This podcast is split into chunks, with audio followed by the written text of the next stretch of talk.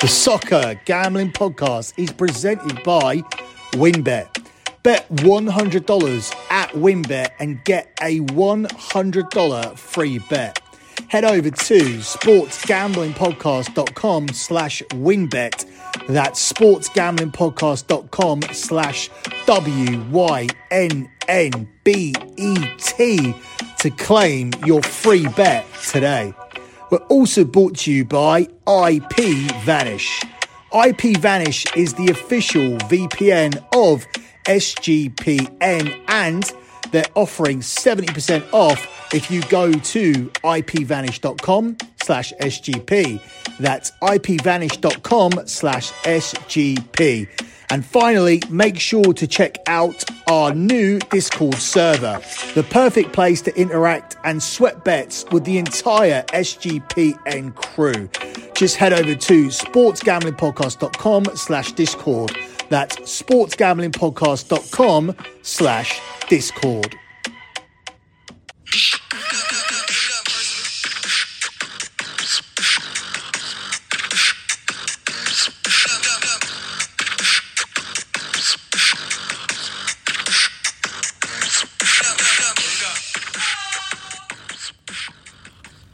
You are listening to the EPL show here on the Soccer Gambling Podcast. You can follow the Soccer Gambling Podcast on Twitter at SGP Soccer. That's at SGP Soccer. You can also follow the Twitter account for BetMUFC. It's at BetMUFC. That's at BetMUFC. There'll be an episode of the BetMUFC podcast dropping on Saturday looking at Manchester United's game at home to Brighton. Finally, follow the Twitter account for lockbetting.com. That's at lockbetting.com. That's at lockbetting.com. Lockbetting.com is my premium pay service and it's also now a free podcast where you can get your Bundesliga season preview and a look at match day one in the Bundesliga. Lockbetting.com has delivered 110 months in a row of transparent track profit which means we are just 10 months away from being able to say I haven't had a single losing month in a decade. This is all transparent and tracked. You can see every single spreadsheet, including the spreadsheet for the month of July. All you need to do is look at the pinned tweet on the Lock Betting Twitter account, which is at lockbetting.com and you will see the pin tweet is the P&L for the month of July. When you open that P&L up, you can do your research for other months. Go down to the bottom of the page, you'll see little tags. They say things like soccer, tennis, NBA, etc. One of them says P&L. Click the P&L tab, and you'll be able to see all the P&Ls for the previous months while you're doing your research. I recommend you look at the type of bets we do. Look at the stakes, and you'll see they're very sensible stakes. No five unit, ten unit plays, or twenty unit Maxwell's. None of that nonsense. All sensible stakes for everyone everyone, and most importantly, look at the members' comments down the bottom, verifying in fact this service has genuinely delivered 110 months in a row of transparent track profit, and we are undefeated for over nine years. This is a great month to sign up because we're releasing all of our soccer futures. They hit at 81% at the moment along with the tennis US Open starting at the end of the month. And of course, we have domestic soccer action now coming every single weekend, along with our NFL futures coming up as well. We look at the month of August as the start of the financial betting year, the calendar year, obviously January to January. We look at August to August because we release so many futures in this month. So, as I said, if you want to be a part of the service, head over to lockbetting.com. If you want to get free podcasts from Lock Betting, betting, then subscribe to the Lock Betting podcast for your Bundesliga preview. The Premier League is back, and it's got some act to follow. Salah, he wouldn't do it again, would he? Mo Salah, deja vu all over again. The Stones are still champions. Absorbing until the very end. But the latest domestic marathon is about to get going, and we're here for it. We back again. We back again. I'm bouncing up before the count to ten. We back again. We back again. Tell your mother, brother, sister, and your friends.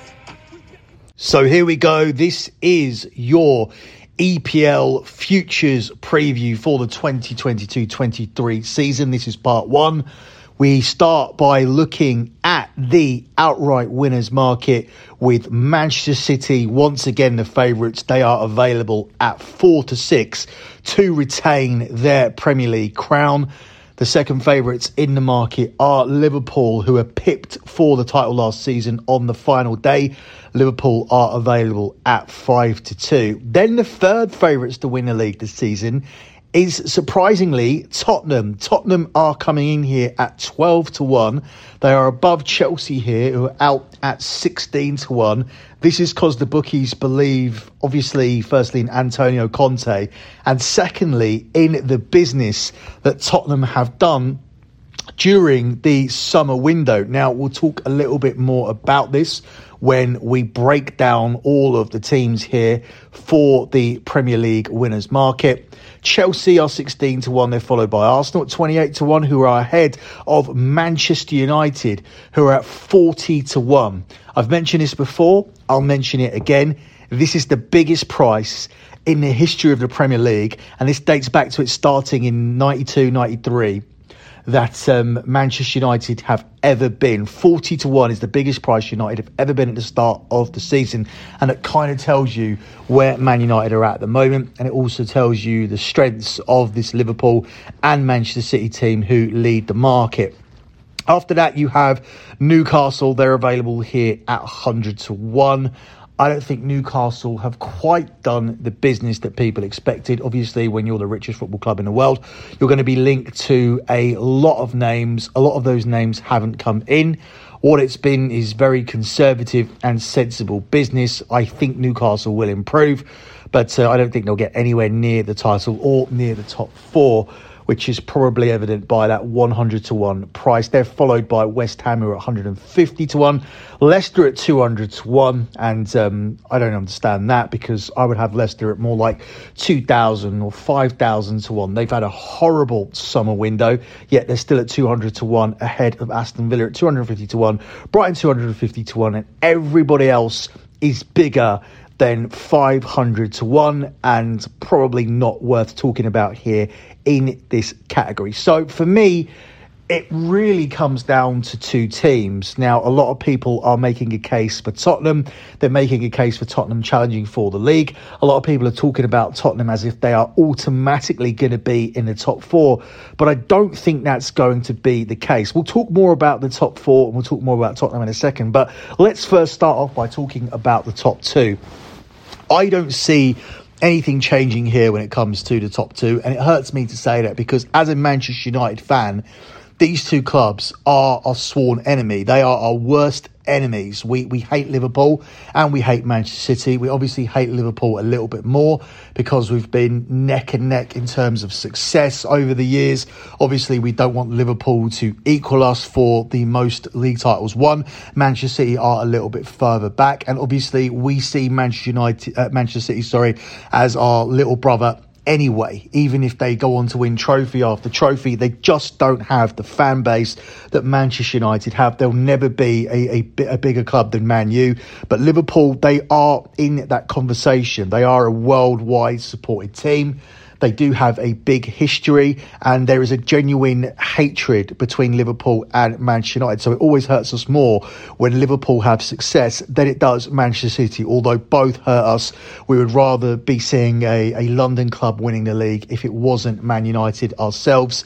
And um, having these two at the front of the market and having these two looking like they're going to be the front runners for some time. Because look at the business that they've done. Manchester City, yes, they've lost Zinchenko, they've lost Raheem Sterling, but they've bought in Erling Haaland, they've bought in Calvin Phillips.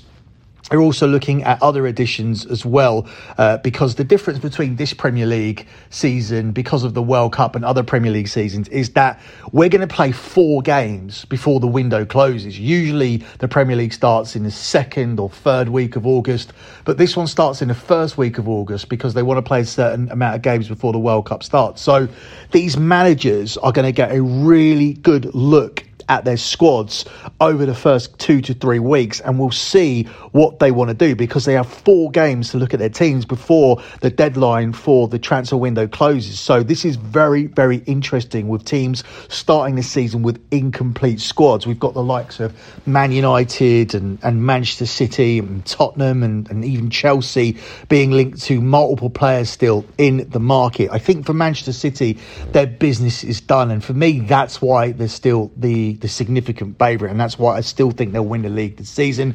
I think you can always make a case for Manchester City prioritising the Champions League. That isn't, uh, that isn't from their supporters, by the way. Their supporters aren't really fans of the Champions League. Their supporters will always tell you, their hardcore supporters anyway, will always tell you that Manchester City would rather win the Premier League over and over again rather than winning the Champions League. But these owners, they want to establish Manchester City as a big club.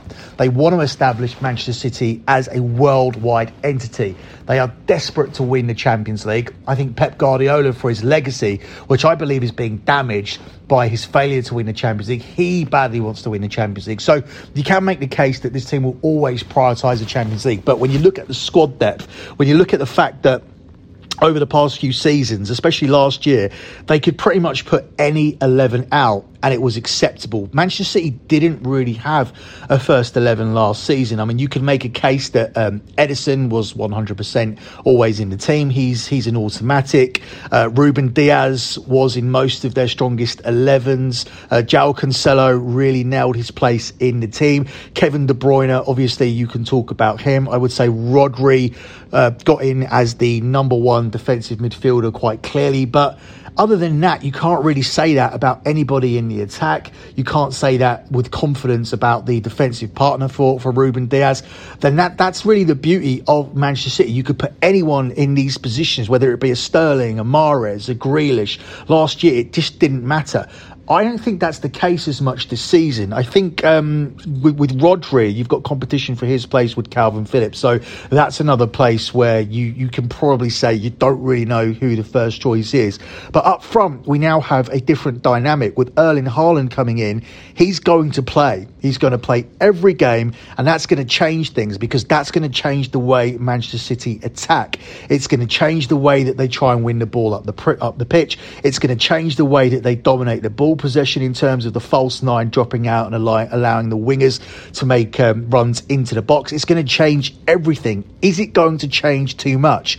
Because this is a signing that's been made to get over the line. Make no mistake about it. This has been made to to win key games when they're in tight games when people are parking the bus against them and they can't get the breakthrough. The difference here is that you can get balls into the box. You can look for that target man. You can take a shortcut. You don't need to walk it into the goal. You don't need to play beautiful, pretty football with pretty patterns and have 75 possession, have 75% possession when you've got Erling Haaland. You can do something different. You can do something direct that's the difference. You can get that goal. You can make sure that you create that half chance. And this is the guy to put it into the back of the net. But is that going to change Manchester City too much stylistically? And as for Haaland as a player, everybody's looking at him and going, oh, he's automatically going to score 20 goals, 25 goals, hit the ground running in his first season. Well, first of all, he gets injured a lot and this is a more physical league than the Bundesliga. And second of all, is he going to get that service? Because if he does get that service and he is able to score those 25 goals that everybody automatically assumes, then Manchester City are going to be playing stylistically different because they are going to be getting the ball into the box and they are going to be using him the way that he was being used at Borussia Dortmund and the way he was used before that at RB Salzburg. So this would be a big shift for Manchester City to play that way because they've never played that way before. Even Sergio Aguero had to change his pattern of play and the way that he played to get into um, Pep Guardiola's team. We've seen Gabriel Jesus become a different player now. I know it's only been a um, it's only been a summer pre-season, but he's been banging in the goals left and right for Arsenal because he doesn't have to do so much of the donkey work when he plays as a forward for Arsenal. His sole purpose is to go there and score goals and be a real number nine, whereas Manchester City's number nines have never been real number nines. And for Erling Haaland, it's going to be very very interesting to see is he going to change or are Manchester City going to change or is he just going to be there to get them out of jams in games that are tight? Obviously, he'll be able to score goals in, in, in games different ways. It's not going to be a case of we need to give him a supply of crosses or whatnot. Obviously, he's a player that can play with his feet. He can get himself into the right positions and he is going to score goals even if Manchester City are dominate, dominating the ball. But is he going to come out unselfishly and pull men away and allow those wingers to do what they did previously? Is he going to become more of a team player, or are Manchester City suddenly going to start um, looking for the striker a lot more than they have done previously? So this is all very, very interesting to see if this signing is the signing that makes Manchester City even more dominant in this league, or the signing that helps them even win the Champions League, or is it in fact going to be a negative? Is it going to be too much of a change? Are we going to see too much of a different Manchester City that not only don't win the Champions League, but allow Liverpool to win the Premier League this season? Now, as for Liverpool, I feel that the significant change that they've made has been very, very overlooked. I think people are looking at Sadio Mane as somebody who was ready to be shown the door as someone who was contributing less to Liverpool over the last couple of years, and as if Darwin Nunez is going to come straight in and be the like for like replacement. I don't see that at all because Darwin Nunez and Sadio Mane are completely different players. In fact, I don't think Liverpool have got another player like Sadio Mane. Let's not forget when Jurgen Klopp came into Liverpool, he didn't have a fir- he didn't have a good first season initially. Liverpool just about finished in the top half. It took some time for him to develop the to the style and the heavy metal football and the pressing and everything that he wanted to do. And in order to implement that, he needed one key ingredient. He needed one key man to start all of that. He needed one player to show everybody exactly how Liverpool wanted to attack with their front line. That was Sadio Mane. Sadio Mane has led the charge with this Liverpool attack ever since he got there. He has been the key man in the front three. I understand he's been outscored by Mo Salah. I understand Mo Salah now is the bigger name and, and the one that they wanted to keep hold of. But I think people are overlooking the fact that Sadio Mane set the tone. Sadio Mane is going to be a big miss. Has he scored as many as Mo Salah? Has he contributed as much as Mo Salah over the last few seasons? No. But I don't think that you can overlook the fact that he was the first one there and he set the tone for the way Liverpool wanted to play. And I think it's very much overlooking things if you think Darwin Nunez is going to automatically come in and uh, and be the replacement. The same way I think people were making too much of the fact that Darwin Nunez was missing chances in pre-season, but I do think the guy is overpriced. I didn't want him at Man United. I think the price tag was too high. He's only really had one good season, and I'll be very surprised if he comes into the Premier League and makes a major contribution, such as scoring 20 20 goals for this Liverpool team. He, there is going to be competition for places as well, especially when Diogo Jota returns. And of course, you've still got Roberto Firmino. I'm not sure if Liverpool are going to do much more business. And because I don't think they will, for me, that's why I still lean towards Manchester City getting things right, finding a way to utilise Haaland and still winning the league this season. I just don't think Liverpool have done enough significant business. Although they didn't really have to do anything major, I just felt like a like for like replacement, or at least replacing one player in the same position. You lose Mane, you bring in Darwin Nunez. I expected him to do a little bit more business than that in order to make a significant title charge this season. So um, I think it's difficult to see beyond the beyond those as the top two. Obviously, people are making a case for Tottenham. Yes, Tottenham have done some significant business. Yes, Antonio Conte is a great manager. But when you really look at those signings that they bought in, when you look at the likes of uh, Bissouma and Perisic, they, for me, are the two players who get into this Tottenham 11. Everybody else doesn't. Even when you're looking at Richarlison and the massive fee that they've paid out for him, I'm not sure that Richarlison starts ahead of Kulusevski. I don't think he does. I think that they go with um, because he had a strong end to the season. I think they obviously go with Son, and I think they go with Harry Kane. So your your biggest signing isn't going to start in your first 11. I think Bissouma will. I think he makes their midfield better. I think he makes them a little bit more compact and difficult to break down. I think he protects that back four a little bit better than Højbjerg. Obviously, I think initially they're going to go with both. And I think he does improve the side. But everybody else they've signed, I don't think that they start in the team. I think Perisic does, but at the end of the day, that's a left wing back that you're going to be playing there in the Premier League who's in his 30s. Yes, he's been a, a world class player for most of his career, but can he adapt to the Premier League and can he be a significant and an impactful signing as a left wing back, which is such an important position when you give the way, when you look at the way that Tottenham play in this formation. The wing backs need to be up and down. They need to be able to defend. They need to be able to create assists. They need to be able to keep up with the pace of the Premier League. Is Perisic going to be able to do that as a starter in the left wing back position in his 30s? I'm not 100% sure. I'm not 100% sure that this Tottenham window is as good as everybody's making out, and I certainly don't know if they should be the third favourites above Chelsea. Now, Chelsea have pretty much got the same players that won the Champions League for them. They've gone back to not having Lukaku. They won the Champions League without Lukaku, and now they haven't got Lukaku again. But they've signed Raheem Sterling. So you could argue that this is a stronger Chelsea team than the one that won the Champions League. You could argue that, but I wouldn't because they have lost some significant defensive players. I think Rudiger has been excellent ever since Thomas Tuchel came in. That's going to be a big miss. But then at the same time, they've signed Khalid Koulibaly, and Khalid Koulibaly has been one of the best five defenders in the world, one of the best five centre backs in the world for the past for the past five years. So for me, I don't think there is a major crisis at Chelsea. It was surprising to me that Chelsea have struggled so much to bring players in this summer because London has always been a very, very appealing destination for players.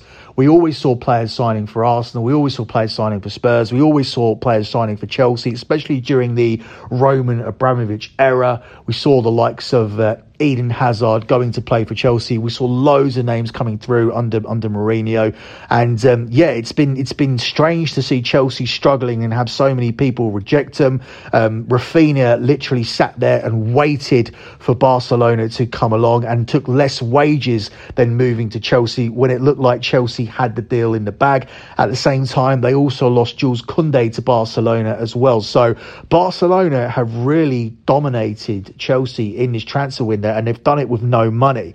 And um, they're now asking players to take a wage cut. I mean, we'll talk about Barcelona on a, on another um, podcast, but I've gone from somebody who always admired Barcelona and always wanted Barcelona to do well to a person who would like to see Barcelona go under. I would like to see Barcelona go out of business. I would like to see Barcelona go into administration because, quite frankly, the way they've conducted themselves in the last two years has been absolutely disgraceful. Um, they they basically cheated their way through this window in the way that they've done their business. Would I love to see it if I was a Barcelona fan? Would I love it if I was um, a Man United fan and Man United done this kind of business, what they've got for 150 million pounds? Yes, I would absolutely love it. But the way they've acted uh, um, with Manchester United, the way they've acted um, against Chelsea, the way that they've managed to position themselves in uh, to, to, get these players and what they've had to do to do it, um, I obviously feel that that's not right and um, it would give me a lot of satisfaction to see everything go wrong for Barcelona this season. And uh, we'll talk about Barcelona on a La Liga preview. That will be something that is available on the Soccer Gambling podcast later on this month. Let's finish up here by talking about these last two teams in this top six from the bookies. We have Arsenal at 28 to 1. Cannot make a case for Arsenal challenging for the league when your your key signings are players that Manchester City decided to get rid of in terms of Gabriel Jesus and Zinchenko. Yes, it improves you definitely in terms of going for the top four, but I cannot make any case for Arsenal challenging for the league. So when we're looking at that top four, that's going to be something that we do cover on part two because I do think the top four race is going to be fascinating this season. The way the bookies have got it, it looks like it's automatically going to be Manchester City, Liverpool, Tottenham, and Chelsea. But if there's so many question marks over Chelsea, and I'm sitting here saying that I don't think Tottenham signings and um, quite improved their, their first 11, then obviously there's going to be an opportunity for the likes of Arsenal and for Manchester United to creep into that top four.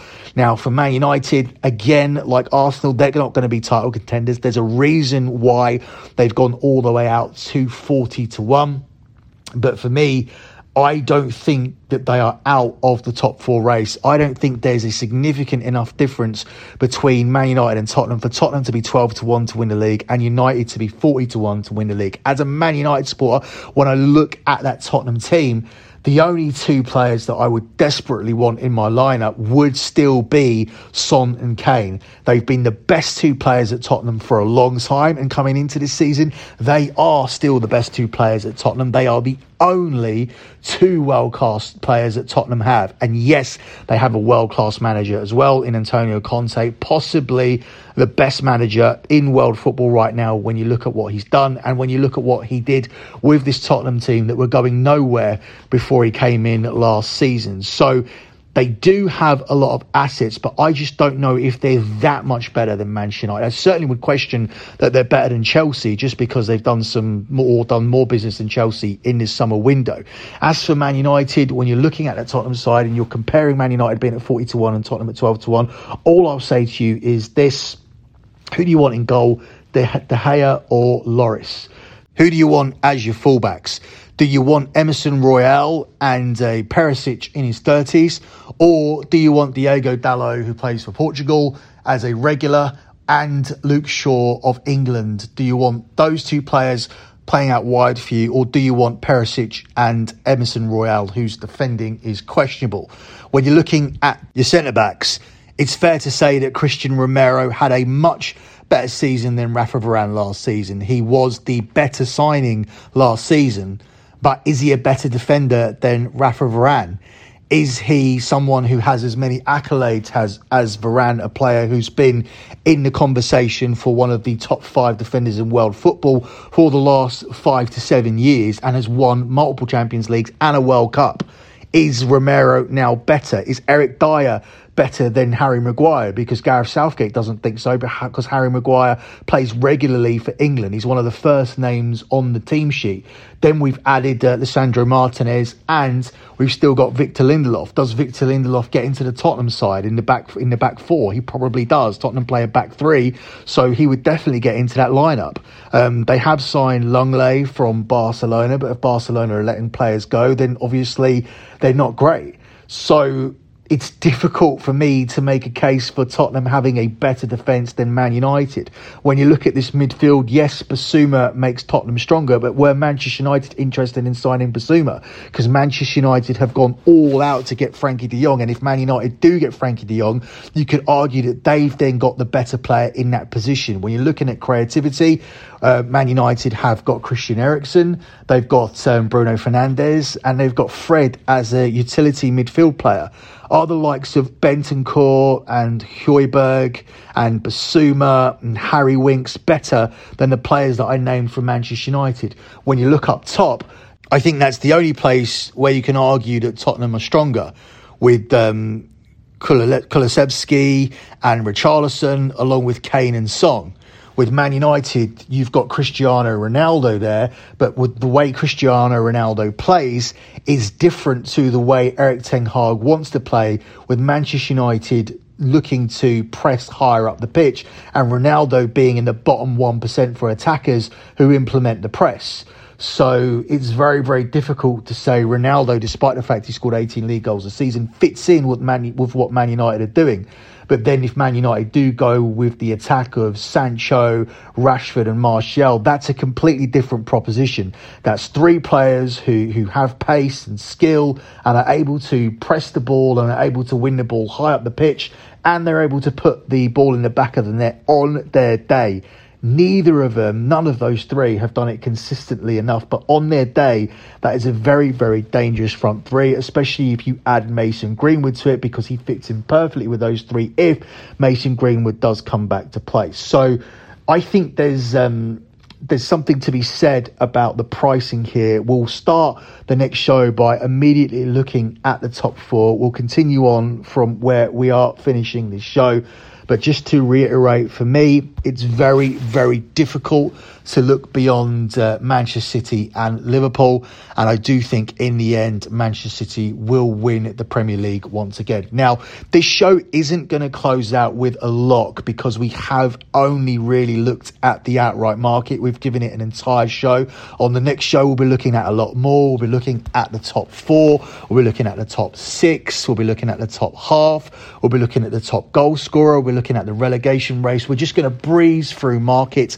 It's going to be a very, very quick show. But obviously, when you're looking at the outright winner of the Premier League, which is obviously the main prize on offer, there's, there's no trophy for finishing in the top four.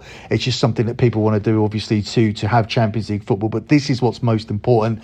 And for me, I think Manchester City win it again, and they are available at the price of four to six minus 150 to do exactly that. That's it for me for part one of your Premier League preview. Good luck with all your bets as always, and thanks for listening.